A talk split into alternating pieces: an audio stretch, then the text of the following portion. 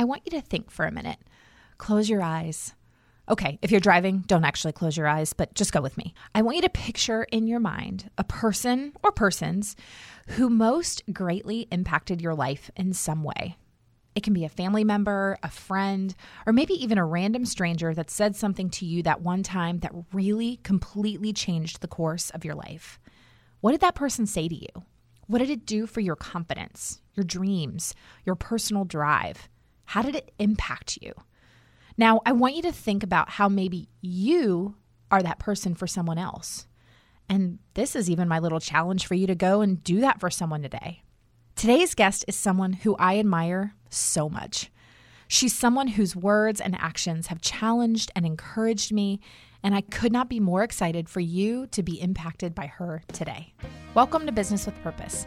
I'm your host, Molly Stillman of StillBeingMolly.com, and this show is all about bringing you the stories behind the brands, companies, and small businesses that are changing the world. Each week, I interview an entrepreneur, CEO, nonprofit director, community leader, or just an incredible person who's trying to make a positive impact not only through their personal life, but also with their career. My goal is to show you that no matter what you do for a living, you can make an impact wherever you are.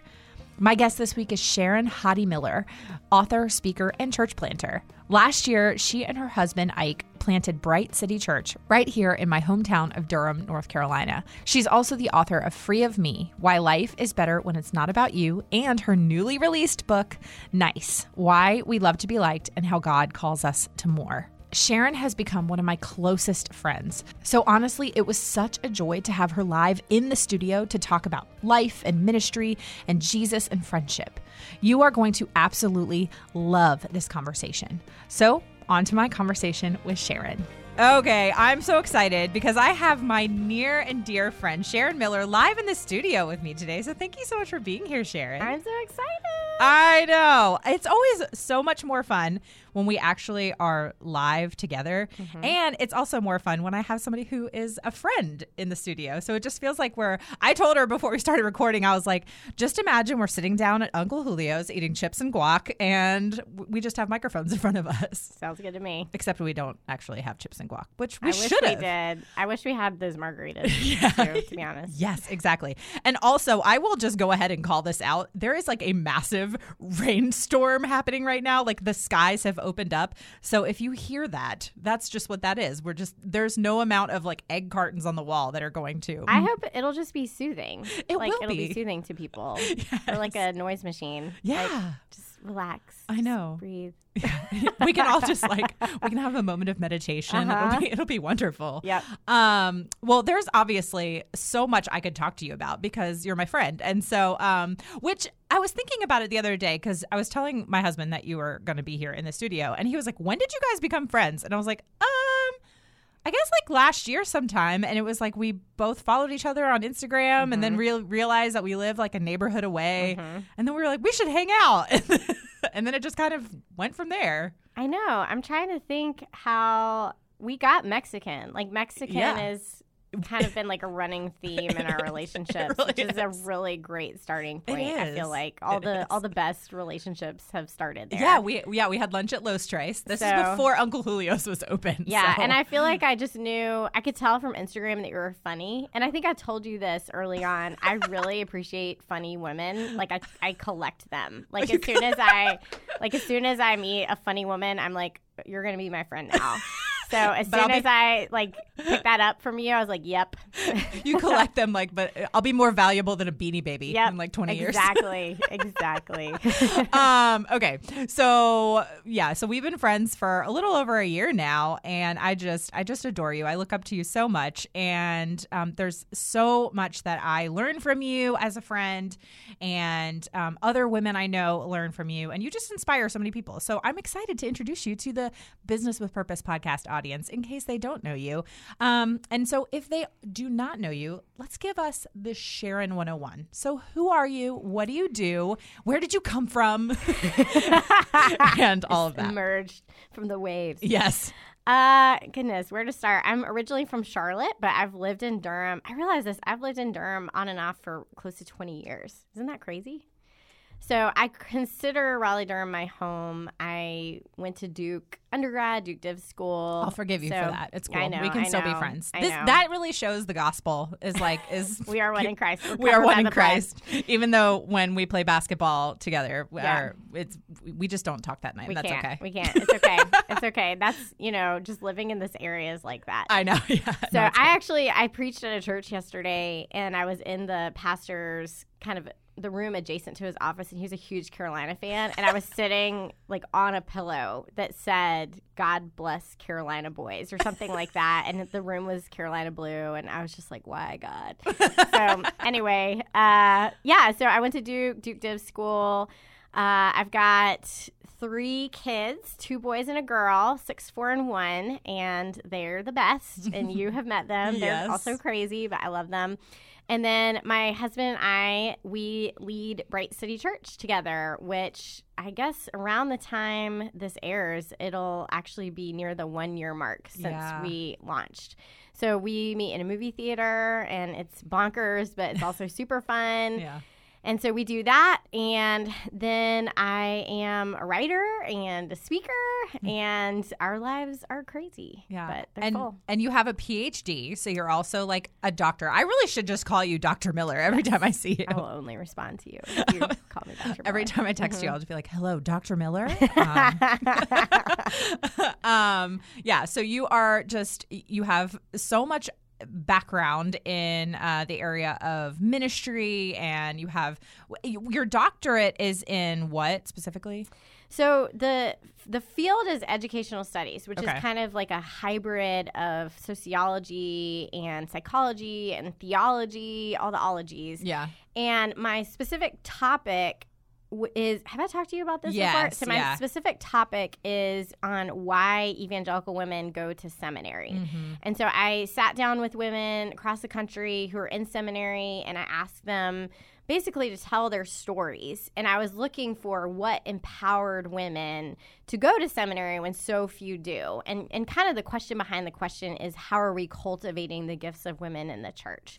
And that's a big big passion of mine. Yeah. Well, it's so funny that you mentioned that because it was actually one of the things I really wanted to talk to you about because it's it's something that I have become passionate about in the past couple of years. Um, because I still, even though I, I mean, I I became a Christian in 2010, so like nine years, but I still I'm very much a baby Christian um, in, in the grand scheme of things. But um, that's one of the things that I have loved learning from you so much is is the gifts of is how you empower the gifts of women uh, through ministry and when you told me about what you did your dissertation on where you interviewed all these women and why they went to ministry and i was just fascinated by that. And so i wanted to kind of get from you and have you kind of share where did that stem from? Like why at what point kind of in your in your christian journey in your educational journey did you think like this is something i really think that more people need to be talking about mm-hmm. and and what made you want to research it mm-hmm. Yeah, there's there's a lot of different factors that played into it. I think just personally, I went to seminary after I worked for Proverbs 31 Ministries. And I was Lysa TerKeurst's intern during that time and just learned a lot about women's ministry. But I also realized that Lisa, her so much of her platform at that time was very story driven. And that was true for a lot of women in ministry at the time my story my story is very straightforward. Like i didn't have a really compelling testimony where i thought i can i can build a platform on this or I, mm-hmm. I can have authority based on what i have lived through. And i was looking around at other women and thinking okay well if this is kind of women are getting their authority from their story and i don't have a good story where does that leave me? And so I realized I kind of looked around at men and I thought, well, men don't need a story to have authority. Like they just go to school. They they just learn theology. And so I I thought, well, that's what I'm going to do. I'm going to go to school and know the Bible and that is going to be my my training for ministry. And so that's what I did. And so that was my initial just realizing that for me personally it was really important to get training, to get formal training. And then I did go to seminary, and at Duke Div specifically, the the gender breakdown was actually pretty even. Uh, I never felt like I was in the minority or anything. I was never really questioned for being there. But then when I got my PhD, I went up to Chicago. I was at Trinity Evangelical Divinity School, where there are far fewer women. And when I was talking to the women there, I was realizing that their experience was just very different from what mine had been at Duke. And that tends to be the case in, in any field where women are in a minority. It's just, there's a lot of really complex dynamics there.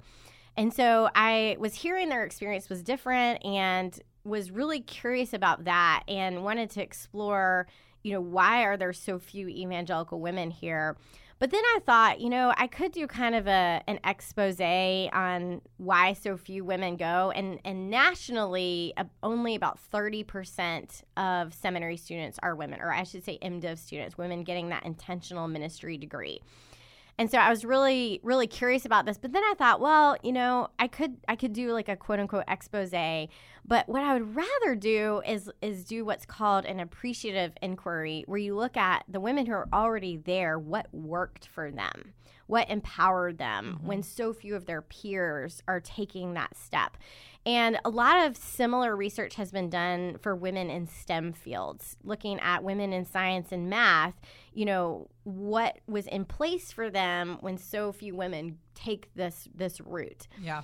And so that's what I did is I, I went and was looking for what worked in the lives of these women because it is important, you know, not not every woman has a, a story, you know, mm-hmm. that is going to be her platform, but nor should it. You know, yeah. what, what we also need are, are women who are getting formal training, yeah. you know, like any other field. Yeah, yeah. if this is your passion and this is your call and this is your gifting, then you should be a good steward of it. Yeah. And so I wanted to figure out, okay, well, if if what is happening in these women's lives that that encourage them to step out? And then the next question is how can we replicate that so yeah. we can encourage more women? So all of that was kind of the backdrop of of why i chose that project. What was did you find like one kind of like running thread through all mm-hmm. of those things? And what was that? Yeah i did. There were there were a number of different things. And what is beautiful is i i my precedent literature for anyone who's in academia, you have to have precedent literature.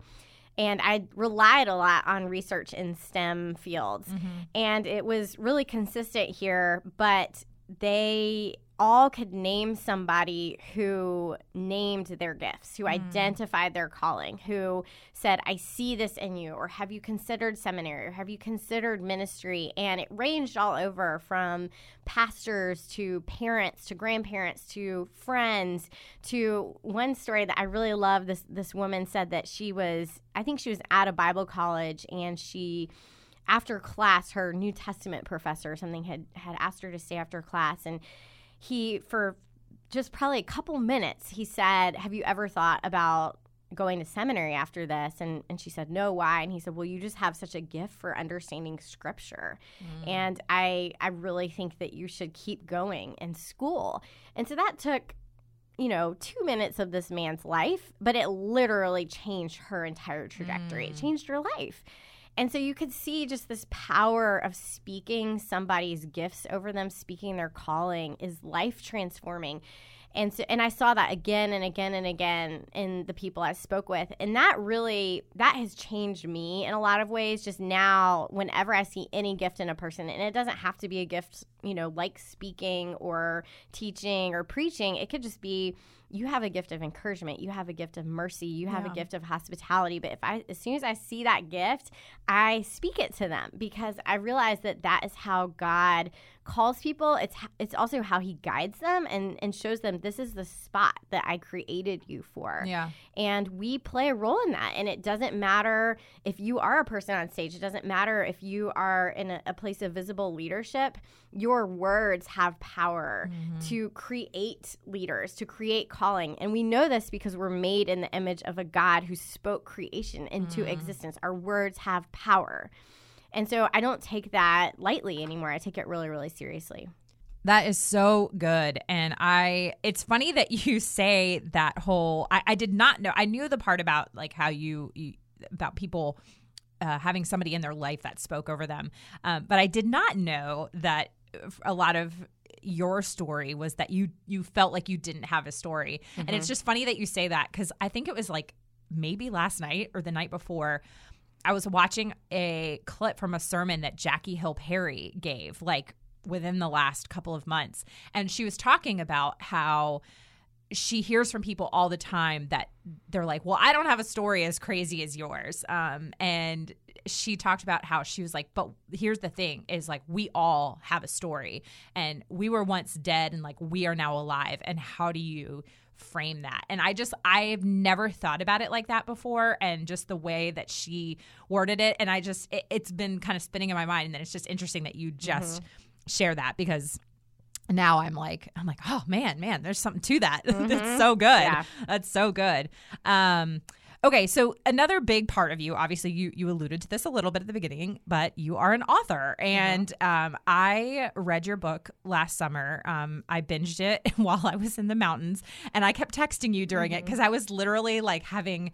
Uh, I was having a lot of emotions while I was reading um, your first book, Free of Me, um, and it was just it, it's one of the books that I legitimately recommend to everybody because it is such it was a life-changing book for me. And i'm not just saying that because you're my friend. I mean it really is it was a life-changing book for me. It completely reframed the way that i kind of see myself as i um walk in this whatever crazy path that i feel like god has for me. Um and just we live in this culture that is inundated with self-help and uh, wanting to like you know pick yourself up by our own bootstraps. And like you can do anything you set your mind to. And like while those messages are fine and dandy um, and they have a place and a time i think sometimes they can actually be really damaging um, and for me as i walked out a lot of personal pain last year there were times where I was like, I literally cannot do this on my own.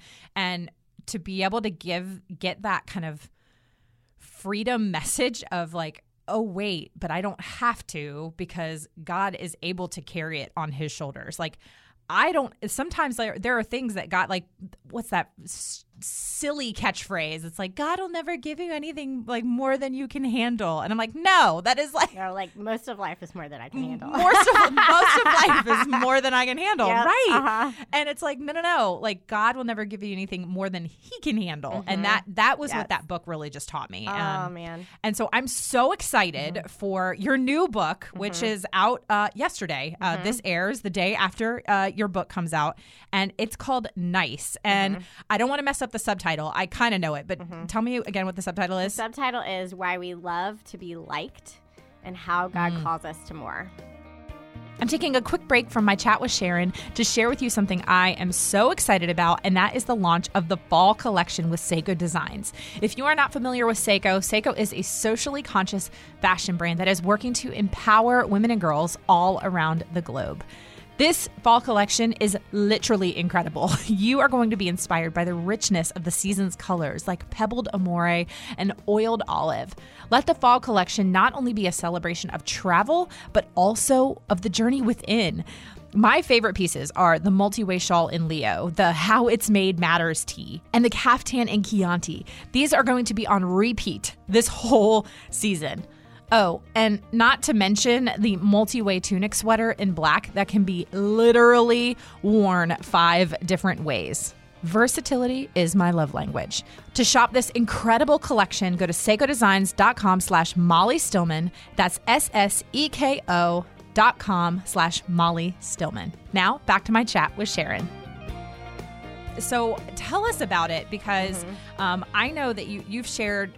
I we became friends while you were still writing it, mm-hmm. um, and, and I remember that you said that you started it off very differently and had to kind of mm-hmm. re- reframe it, rework it. So tell mm-hmm. us about the book and everything, kind of where it stemmed from. Yeah, so it's it's a really great follow up to Free of Me. And just a side note, real quick, I just put connected the dots a little bit, but I've heard from so many people who have been reading Free of Me while they're grieving and have contacted me saying that it was helpful to them. And I was shocked because you know that book is not about grief. No, it's not at and all. I I have heard from so many people saying this helped me to grieve this, this helped me to grieve that, and only just now the way you worded it helped me to understand why it has been so helpful. Mm. That is really encouraging. Oh. So, uh, yeah, so in the very first chapter of Free of Me, there's just a paragraph where I was talking about growing up as this nice Christian girl. And realizing that I was this nice Christian girl because it was really, really rewarding to be so. Mm. And I, you know, my parents liked that, my teachers liked that. You know, it was just, it earned the affirmation and praise of, you know, everyone in my life. And so I, the the line got really blurry for me of why am I living this way? Is it because I want to honor Jesus or is it because it gets me things? Mm. And the answer is probably a little bit of both. But I I just had like a paragraph of that in Free of Me. But I continue to that idea continued to haunt me a little bit because I realized that that that girl was not in my past. It, it's still a big part of who I am. And I noticed it creeping up now as I am in ministry whenever I was feeling a Holy Spirit prompting to write about something that was harder or maybe controversial. And a part of me would feel reluctant and think, you know, this is outside of the box that I have typically existed in because there there is a nice Christian girl image for women in ministry that is also very rewarding. Yeah. um, people love it when you are inspiring and they love it when you are encouraging and they love it when you just talk about um, you know spiritual things that are related kind of to their personal private life but when you start engaging complicated things, controversial things that Jesus does speak about, that the Bible is applicable to, uh, that's when people don't like that. yeah, yeah. And it's, and so I, and I knew that. And so that, that really, I guess, kicked up a lot of questions for me of why am I doing this? Am, am I a servant to this this image that is really rewarding and will take me places, or am I a servant to Christ? And at the intersection of that was this nice girl image. And so I I was really just wrestling with that in myself and I thought, you know what, I'm not done with this yet. And so that was the, really the birth of the book is looking at this this nice Christianity that looks so much like the real thing but is motivated by something completely different. Mm. And when we cuz this book is not just about the the desire to belong, it is about this desire to be liked, but it's also examining we don't just want to belong. We want to belong, we want to be liked because it is beneficial to us to to do so. And so I was looking at this this false faith that we ascribe to and Jesus he uses this language of of knowing a tree by its fruits. Mm. And if it looks really similar at first glance, if if we look, you know, kind and we look joyful and all these things, but let's look at the fruits here so we can can diagnose it. And the and so the first half of the book is looking at what are the bad fruits of niceness so mm. we can mm. know the tree. And so I look at fruits like inauthenticity, how when we are nice instead of honest, you know, nice instead of truthful.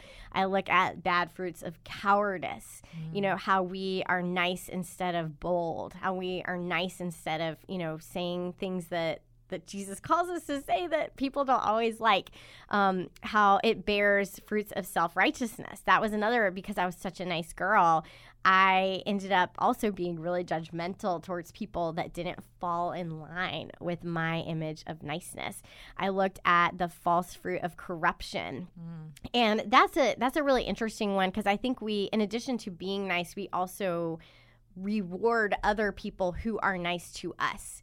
And so if someone we know some stuff about people that, you know, is maybe a little like unsavory, but because they're nice to us, we kind of just, you know, scooch it aside. Ooh, and how yeah. that has that is extremely problematic in terms of how we're loving our neighbors because if we are excusing bad behavior, especially in leaders, because they're nice to us, then all the people that they are affecting, though, we're not loving them well. Yeah. And so there's there's so many ways that this this niceness is a false virtue in our culture and a false idol in the church. And I think it's time to name it. Oh man, that's so good. I oh, it's so good. It's so good.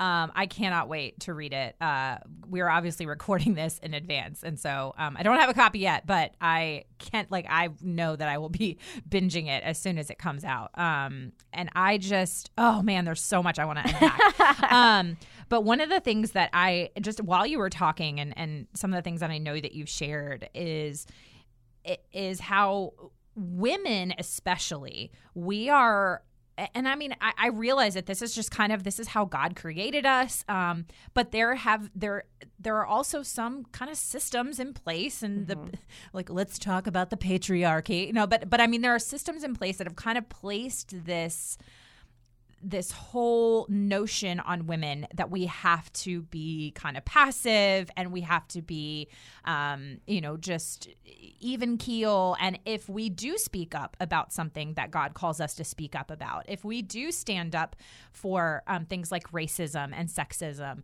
um, then we get called angry, we get called nags, bitter, uh, you know, just a. We get called all kinds of terrible names, uh, the B word, whatever it is. Like, you know, I mean, politics aside, but like we this is not a republican or democrat thing but like we just watched how the, the country treated hillary clinton mm-hmm. during the campaign and things that that she said that a man would have said nobody would have ever said anything about mm-hmm. the you know her mm-hmm the, the attitude mm-hmm. behind it. Yeah. You know what I'm saying? Well, even like another kind of closer to home example is, and I think this was another really eye opening moment for me, was just watching Beth Moore. Yes. And, yes. you know, Beth Moore, I think for so long, people had her in this very particular box where mm-hmm. she is teaching the Bible and she's such a gifted teacher and so I mean, that woman knows the Bible. Yes. And that woman knows Jesus. And she loves Jesus. And at the end of the day, it is all about him from mm-hmm. first to last for her. And we all know that about her. Yeah. And because of that, it, you know, it has led her to speak out against things like sexual harassment, you know, like yeah. things that it should be a no brainer, right. you know, uh, speaking out against racism, things like that.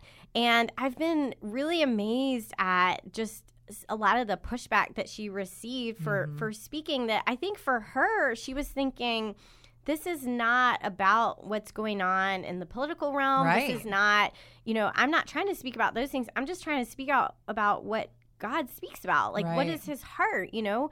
And it, it, was for her just a very natural overflow of her loving Jesus and wanting yeah. to serve him in everything and how people accused her of distracting from the gospel. People would man, the the one word that I've been has been leveled at me is is people saying I'm disappointed in you. Mm. And that's that's a real like zinger. yeah. yeah. It's like when your parents um, are like, I'm not mad, I'm disappointed. Yeah, it's that's like, oh, like almost the, worse. The worst. Yeah. yeah. Uh, but I was so just shocked. But I realized it's because that that nice Christian woman image. That's what we want. Right. We don't want it to be super duper complicated.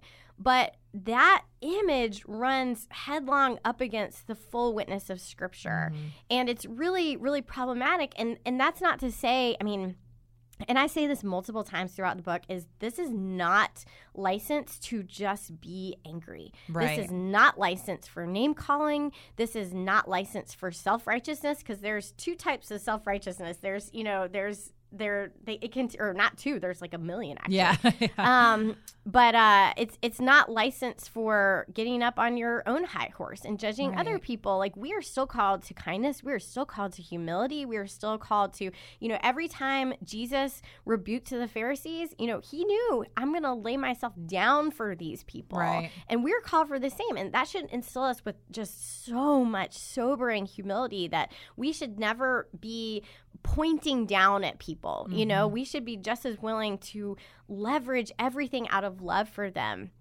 but yeah, I, I just like lost my train of thought too. No, it's Where was I going with that? I like got so worked out talking about like loving people, but oh, so we still should be kind. Yeah. We still should be kind.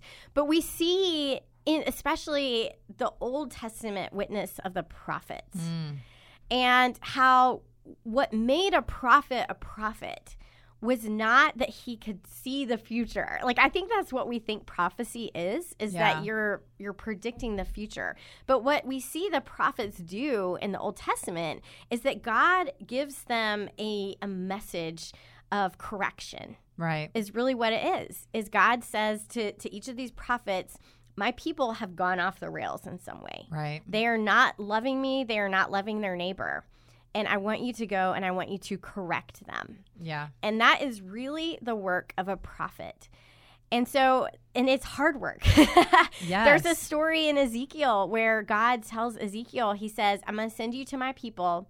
They are not going to listen to you, Right. but I'm going to send you anyway. Right.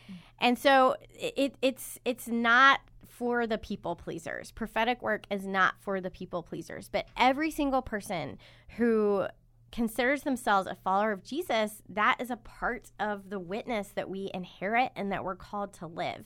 And what is also really important about the prophets is they are sent to their people. They're sent to their people.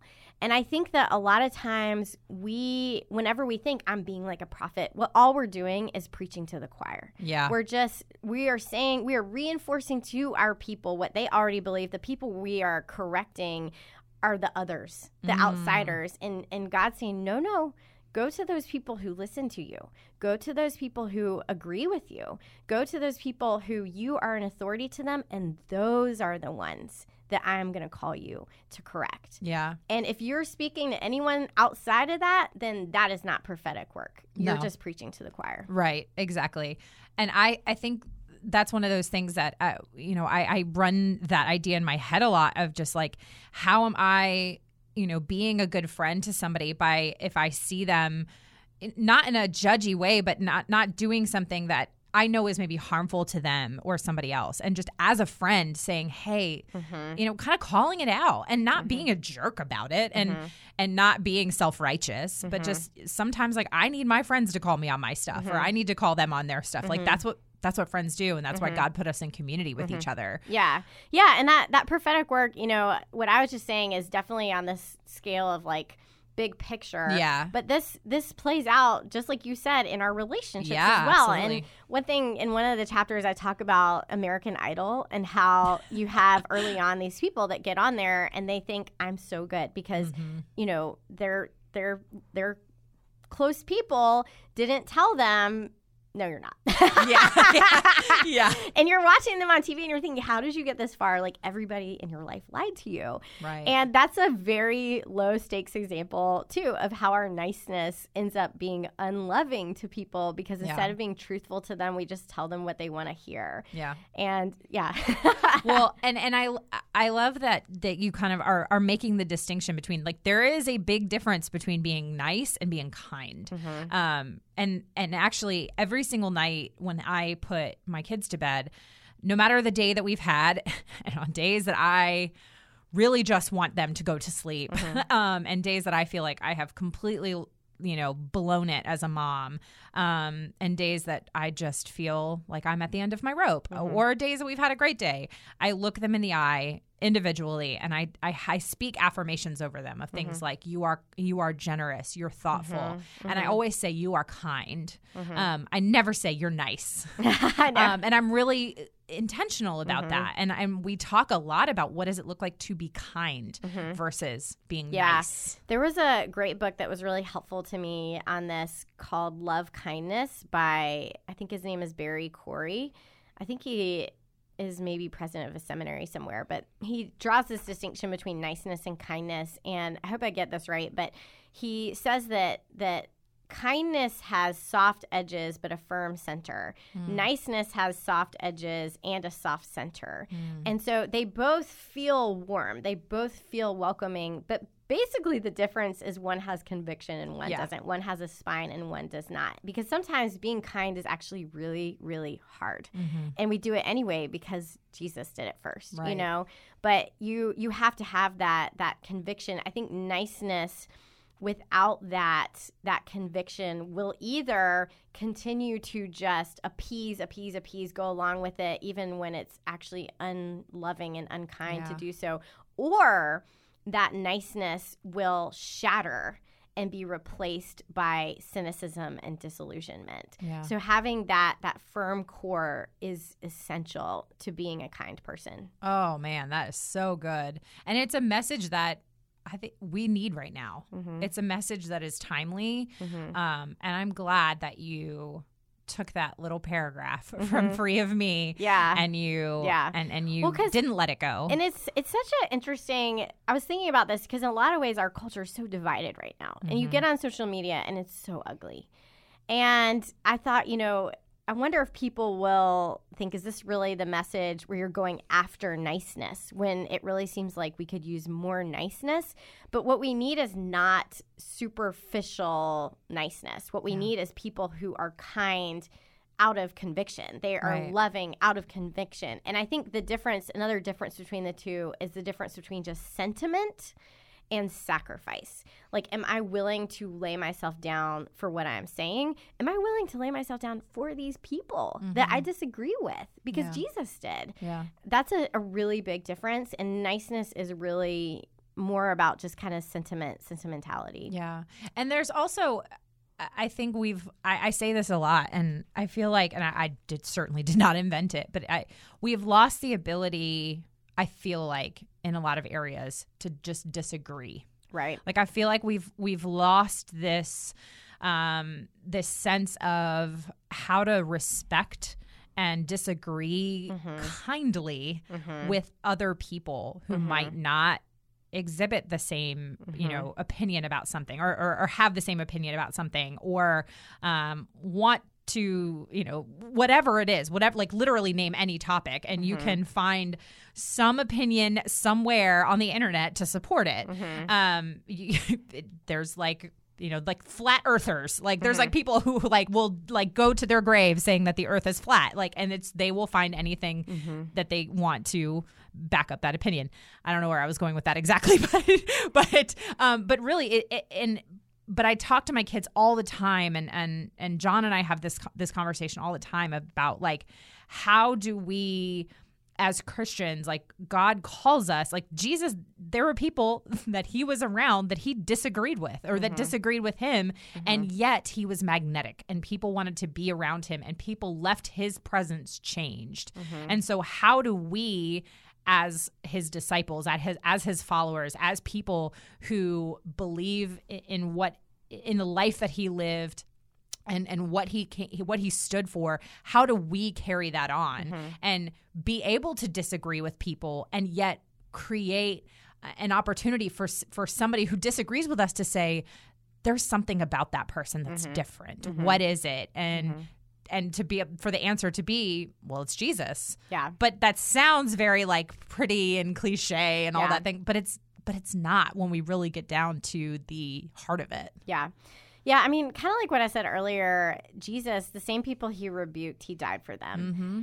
And that there's a special kind of authority that comes from I disagree with you right now, but I hope for you. Yeah You know, I I'm disagreeing with you right now not to win, yeah not to make a point, not to dis- to tear you down or destroy you. And I feel like so much of the disagreement we see, especially on social media, is that it's just scoring points. It's it's basically I would like to destroy you, and I think we see some of that when whenever someone does apologize, and then mm-hmm. it's not enough. You Yeah. know, it's it because at the end of the day, that's not what you wanted. So I think of Jonah. Yeah And he goes and he tells the people to repent, and then they do, and he's disappointed. Yeah. And I think how many of us are like that, or Yeah. like Jonah, where we don't actually want you to change. We want to tear you down. Mm. But Jesus wasn't like that. He really hoped for you. He really, if he said a hard thing, it's because he was concern actually concerned for their souls. Yeah. You he, he's saying to them, you weren't created for this. You Right. were created for more. I want more for you than this. Yeah. And if we're not speaking from that place, people know it. Mhm. And you can say all the live long day, I'm showing tough love, but people know it. They Yeah. see right through it. If you don't actually love them, people can sense it. Yeah. And there's deep seated, like if we really peel back the layers and the more that I think about it as we talk, like deep seated underneath all of it is envy and jealousy. Um and and how that is like the root of so much just dis like disagreement and and and hurt and pain and broken relationships. Like when we peel back the layers like it's envy. Um our pastor actually did a sermon on this recently on on envy. And um he talked about how like envy is actually what put like Jesus on the cross. Like there's literally a scripture mm. in Mark where it's like he knew that the envy is like what sent him to mm. like the chief mm-hmm. priest envy of him. And I was like, "Oh man, I've never thought about that." And then he talked about how like envy at its root is um, like being envious of of God's goodness in somebody else's life blinds us from seeing God's goodness in our own life. Hmm. And I was like, man, that's so good because I think about like really when we when we're just being kind of fake nice and we don't actually want to see what's good for somebody, we don't actually want to see um, you know kindness to somebody who is hard to be kind to. Um, at the root of it is like is envy and jealousy and just bitterness. Yeah, and how- because something good happening to them feels like taking away from us. Right. Mm-hmm. Right. When when that's not Mhm. who God is. God Yeah. is a God of abundance and he's Mhm. not a God of scarcity. And so Yeah. that's like having that scarcity mindset deep down inside is just, oh man. Okay, clearly I could talk about this all day. This is so good. um yeah, but so the the book came out yesterday. So I'm going to like shamelessly say you have to go buy it right now. So like go on Amazon or wherever books are sold and uh, get yourself some nice uh, by Sharon Miller. Um, go buy it right now. Um, get it Amazon Prime to your doorstep. Um, I already pre-ordered mine. I actually pre-ordered it like You pre-ordered it before I even like knew it was on Amazon. I think you were like, I just pre-ordered your book, and I was like, Oh, it's up. you, you were like, oh, it's up. I was like, hmm yeah, that's what friends do is they pre-order your books. Um, so I, gosh, I'm just so so excited for it and so excited for you. Um, and like I said, this is a message that is so needed right now, so so needed right now. Um, okay, there are obviously like nine more things I want to talk to you about, but I do want to just quickly um, talk about. So you and your husband just about a year ago planted a church here in the Raleigh Durham area, um, and I know that this is something that was a huge undertaking and was not something that you had even initially like this was never on your radar. Nope. Nope. Um, and so I just would you just kind of briefly share the heart of Bright City? And so if you are in the Raleigh Durham area, if you're in Central North Carolina, you can actually also listen to their sermons on iTunes. I listen to the sermons every week on iTunes, and um, and uh, I just I just love love love what you and your husband Ike are doing. Um, but just would you share a little bit about the heart of Bright City and Yeah. why you guys decided to Oh plant my a church here in. South Point? Yeah, so we we we swore we would never plant a church. we knew other people who had done it, and we knew how hard it was, and we were like, nope. Yeah, nope, nope, we're that's, good. That's nice for them, and we just thought we don't have the personalities for it. But then, it's been close to two years ago now that my husband, in the middle of the night, basically got this vision from God, and we are not those people that are kind of like, and then I got a vision from God, or then God told me. That is not like in our whole marriage. That has never happened. And so when he and in, in it, he felt like God was saying, "I want you to plant a church in South Point in mm-hmm. the movie theater." And which is very specific. And Yeah, so just a little. We he came to me. He didn't tell me at first because he wanted to just pretend it had not happened. But he eventually told me, and I was really I paid attention to it because it was so unlike him Mm. for that to happen. And so we just prayed and said, okay, God, if this is what you want, send us confirmation. But he continued, my husband continued to just say, nope, you know, we're not actually doing that. And, Yeah. and God was like, mm, yes, you are. yeah. and so he kept confirming it, kept confirming it to the point where we just felt, okay, you know, we're we would be disobedient at this Yeah. point. And so we said yes. And then he drove straight to South Point AMC and said, you know, we knew there wasn't a church meeting there. And he said, you know, would y'all be open to us meeting there? And they said no. And they said that the mall wouldn't allow it. But uh, months later, we found out basically the general manager had been given bad information. And through long story short, we got a yes about mm. six weeks before the church launched. And so it was really crazy being there and knowing that this was a God dream. Like yeah. he he gave us the vision for it and then he accomplished it. Yeah. And so that has been just crazy and really faith growing and so we uh, share the preaching, which has been super duper fun. Yeah. But we we really are just trying to help people take their next step towards Christ, whatever that is. You know, whether or not they're just scoping it out. And we have a lot of people who are wouldn't consider themselves Christian, who might consider themselves atheists, who are just scoping it out. We have people that have been Christians their whole lives who are still just learning the Bible. Uh, they're just really everyone on the spectrum. We are asking them, what is the next step for you towards Christ? Mm-hmm. Because the one thing that that Ike and I are sure about is we we don't care about ourselves. you know, we we can offer ourselves as great leaders, but we know we make mistakes, we fail, but the the one who never makes a mistake, the one who never fails, the one that we can commend people to without you know qualification or you know concern that they'll find out something yeah. secret is yeah. jesus there, yeah. there's no there's nothing that he's hiding he will never let them down mm-hmm. and so we love just just you know handing people to jesus and, and saying just look at him. Just get to know him. Just pursue him because he will he'll never he'll never let you down. Ever. So that that has been really wonderful and fun and uh, I also really love teaching the Bible. Yeah. I just love it. And you're so good at it. Oh, thanks. You're yeah. So, I'm just, speaking that gift over you. Thank you. Yeah. Yeah. It's just, uh, I, have been surprised, even though we're in the Bible Belt, there's so many people. And, and we hear this a lot from lifelong Christians who say, I feel embarrassed how much I don't know about the Bible. Mm. And I think it makes people feel ashamed, but they shouldn't because that no. it's actually really I think that's what happens when Christianity becomes a culture is you you get further and further away from the actual real thing. It's just kind of in the air, but you, you're not actually just being discipled to Jesus. Yeah. And so I really love teaching the Bible because for a lot of people the stories they're hearing, they're hearing for the first time, even yeah. here in, in the Bible Belt. And it feels like such a privilege to stand on stage and to, to offer the word of God to them and to say, or to kind of think in my heart, you don't even know this yet. This is going to change your life. Yeah. And to do that week after week is just the best. Oh, it's so awesome. I love it so much.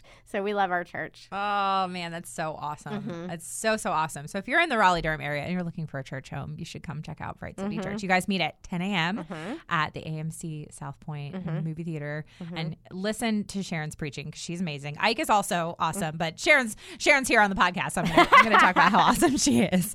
Um, well, I'm just so grateful for you, friend. Um, but before we go, this is my favorite part of the show where we get to transition just a little bit and ask just kind of some fun, lighthearted, mm-hmm. get to know okay. you questions. Okay. And as the listeners know, this is also the portion of the show where my executive producer husband inserts a like movie clip or sound effect or mm-hmm. something to transition us. We never know what it's going to be. It's a surprise every week. Mm-hmm. So, uh, Sharon, are you ready? I'm ready.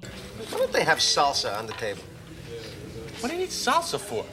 Salsa is now the number one condiment in America. Do you know why? Because people like to say salsa. Excuse me, do you have any salsa? We need more salsa. Where's the salsa? No salsa. You know, it must be impossible for a Spanish person to order salsa and not get salsa. I wanted salsa, not salsa. Don't you know the difference between salsa and salsa? You have the salsa after the salsa. Okay, the first question is What is something I would never guess about you? The nice Christian girl who, who went to seminary, is a doctor, oh, Dr. Man. Miller. I'm trying to think like how much I want to share. oh goodness. Um, okay, this is like a weird thing. Okay. Okay. I'm here for it. Have you ever heard of ASMR? No. Okay. What is that? I can't remember what it stands for, but basically, and I don't even, I think I heard about it first when they did an episode about it on This American Life. But there are some people that are Autonomous sensory meridian response. That's what it stands uh-huh, for. yeah. Okay. So it some people are basically their brains are kind of triggered by in a good way by certain sounds like someone speaking softly, someone like turning pages, like rustling paper, things like that. And it's like in your brain it it just soothes you and calms you and it produces these really um just relaxing feelings in your body. And I had always noticed this about myself. Like, I loved as a kid when I was in elementary school our librarian's voice. I would I could mm. just listen to her voice all day. And if we were sitting there listening to the librarian speak, I would almost just fall asleep just sitting there because it was so relaxing to me and there was certain speakers on NPR that would always just make me feel relaxed or if I was watching a YouTube video about I don't know makeup tutorials or something like the just the sound of the makeup brushes and stuff Yeah. like that and it would just I would listen to it sometimes and it would just relax me and I never I never gave it any thought until I listened to this this American Life. And there is a whole YouTube world devoted to this where there are ASM art, ASM artists is what they're called.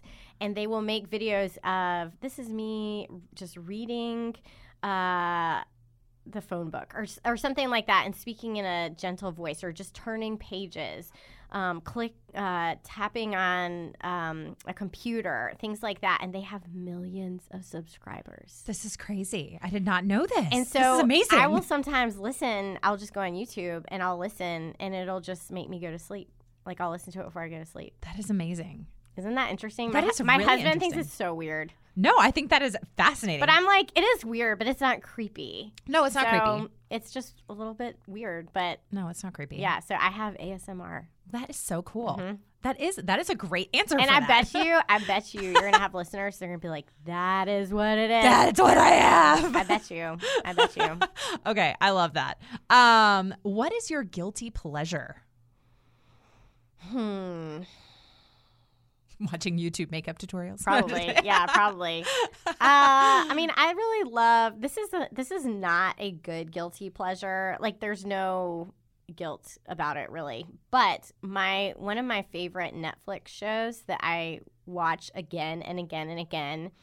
I wish, or it's not a Netflix show, but it's on Netflix. I wish I could say it was something really high minded, but is Hart of Dixie. Oh my gosh, I love Hart of Dixie. Oh my gosh, that is So that is totally I, a guilty pleasure. Uh, I first started watching it when we lived in Chicago, and it made me miss home so much. Like it made me feel closer to home because it was Chicago was so cold and dark, and that whole the show is shot in such warm light, it's so good. and it's so southern. It's um, it's like fake southern, but you know, it's very southern, and it would make me feel. It just made me feel close to home, and so now it makes me feel nostalgic for that. And I just I've watched that show so many times, and I think Rachel Bilson is so funny. yes. And it's just a cute show, but it's not. I don't know why. It's not like a critically acclaimed show. No, but I but love Hart of Dixie. it's so funny because uh, a friend of mine had introduced it to me. Like, Mm-hmm. I don't know. I- I think it was like what, around the time Amos was born, and I was just like, you know, with a newborn, and Lily was off being crazy, and my friend was like, "You should watch this show on Netflix," and I binged it, and I was like, "This is such a good show. Like, why have I never She's watched so it so cute and she's so funny in it. She has great comedic timing. Yes. Yeah. Oh. I love it. That's awesome. I did not. Yeah, I love it. So I, you are not alone in that. Um, what books are you reading right now? Any you've read recently? Because I know for a lot of writers, you don't read while you're writing, but now that you're sort of done, uh, are you reading anything right now? Yeah, so well there's one book that just came out that I just that I endorsed by Alia Joy called Glorious Weakness. And I love Alia and I, it, it was just a really beautiful book and it's one of those that it's not a you know, the topic isn't flashy or anything. I'm sure that she probably had to wrestle with her publishers just to to make to have a book called Glorious Weakness. But it re- it was one of those that just stayed with me. Like hmm. it, it was really beautiful and it opened my eyes to some things that I hadn't thought of before. And yeah, it just was was great. And I I think it's important. And Alia is Asian American, so she's a woman of color, and I think it's so important to elevate the voices of women of color as well. Yeah. And so I was just really honored to do that. So that was one, and then uh, emotionally healthy spirituality, I think is the title. Have you heard of that book? No. Um, yeah, my husband and I have been going through that just so that we can be emotionally healthy while Yeah. we lead a church plant. Yeah, 'Cause which it's is not like known for producing emotionally healthy people. and so uh, that's that's one that I highly, highly recommend That's as well. awesome. Okay, well, I'm gonna have to check. I've I've had um Alia's book on my list, Okay. so I will. Yeah, there were some things in it that really I was like, oh, but in a good way. Yeah. So Yeah. All right. I'm definitely checking it out. Um, okay. And then my last question is what does it mean to you to run a business with purpose? And for you, your business is ministry and writing. And so what does it mean to you to, to do that? So, I am really big on boundaries. Hmm. Boundaries are really important to me. I am very aware, and, and this is wisdom that we have been given again and again with church planting as well, is that if you are not healthy, your church will not be healthy. Mm-hmm. And so I I I don't really use the word self-care as much as I do Sabbath, just having rhythms of Sabbath so that I am stewarding my soul Yeah. is really really important. And one of the the built-in boundaries for me is my kids. Mm. Just they are so young that I say no to a lot so that I can be present with them and so that I'm not gone all the time. And you know, this is not it plays out differently for everyone. But for me personally, right now, that means I try not to be gone more than once a month. Yeah. And I, yeah, it, it- it's just a natural boundary for me. And that means that I'm not going to be doing as much as I could be doing in this season of my life. But I, I don't, I'm not driven by a sense of scarcity that I have to do it all right now. Like I, I know that my time with my kids, once it's gone, it's gone Yeah. and I really take that seriously. But but also I know, and this is something I talk about in the second half of the book. But we we tend to think that more is better. But we see in nature that that is not the case with farmers and peach trees. I didn't know this, but they do they practice something. It's a form of pruning called thinning, where they thin the branches so that their trees actually produce less fruit. Hmm. And the reason they do is that a tree has a finite amount of resources that it can give to its fruit. And so, if it bears a ton of fruit, it, it could have a lot of fruit, but the fruit won't be very good because there it only has so many nutrients. So the fruit will mm. be smaller. It'll probably not taste as good. And so they produce less fruit so that they can produce better fruit. And I think we're like that. You know, I want to be producing less fruit, but better fruit. Yeah. And that means just saying no to a lot of things. Oh, that's so good. I love that. Oh, It was really freeing for me when I learned that. yeah. I learned a lot about. I use it kind of an agrarian metaphor. Yeah. So I learned a lot about trees for this book, and I. It's ironic because I cannot keep a plant alive.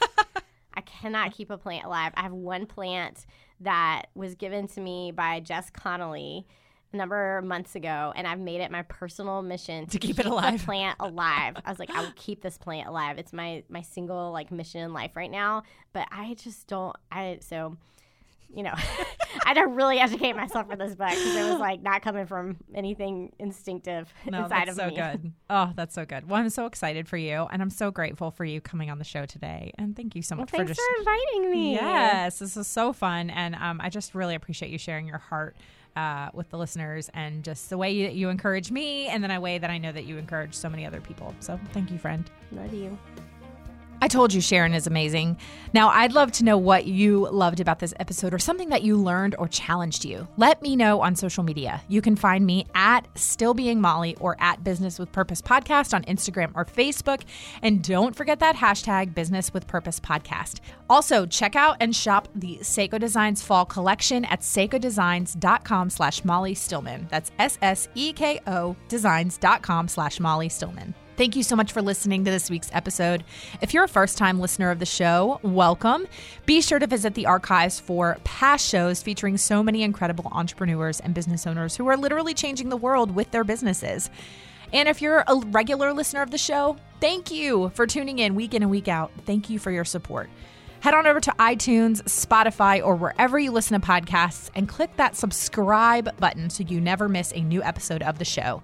And while you're there, take a moment to leave a review. Leaving a review actually helps me to know what you're liking and how the show is personally impacting you. This show is edited by my incredible husband and executive producer, John Stillman, with support from Kelly Dalton, and the music is by Mark Killian of Third Wheel Media.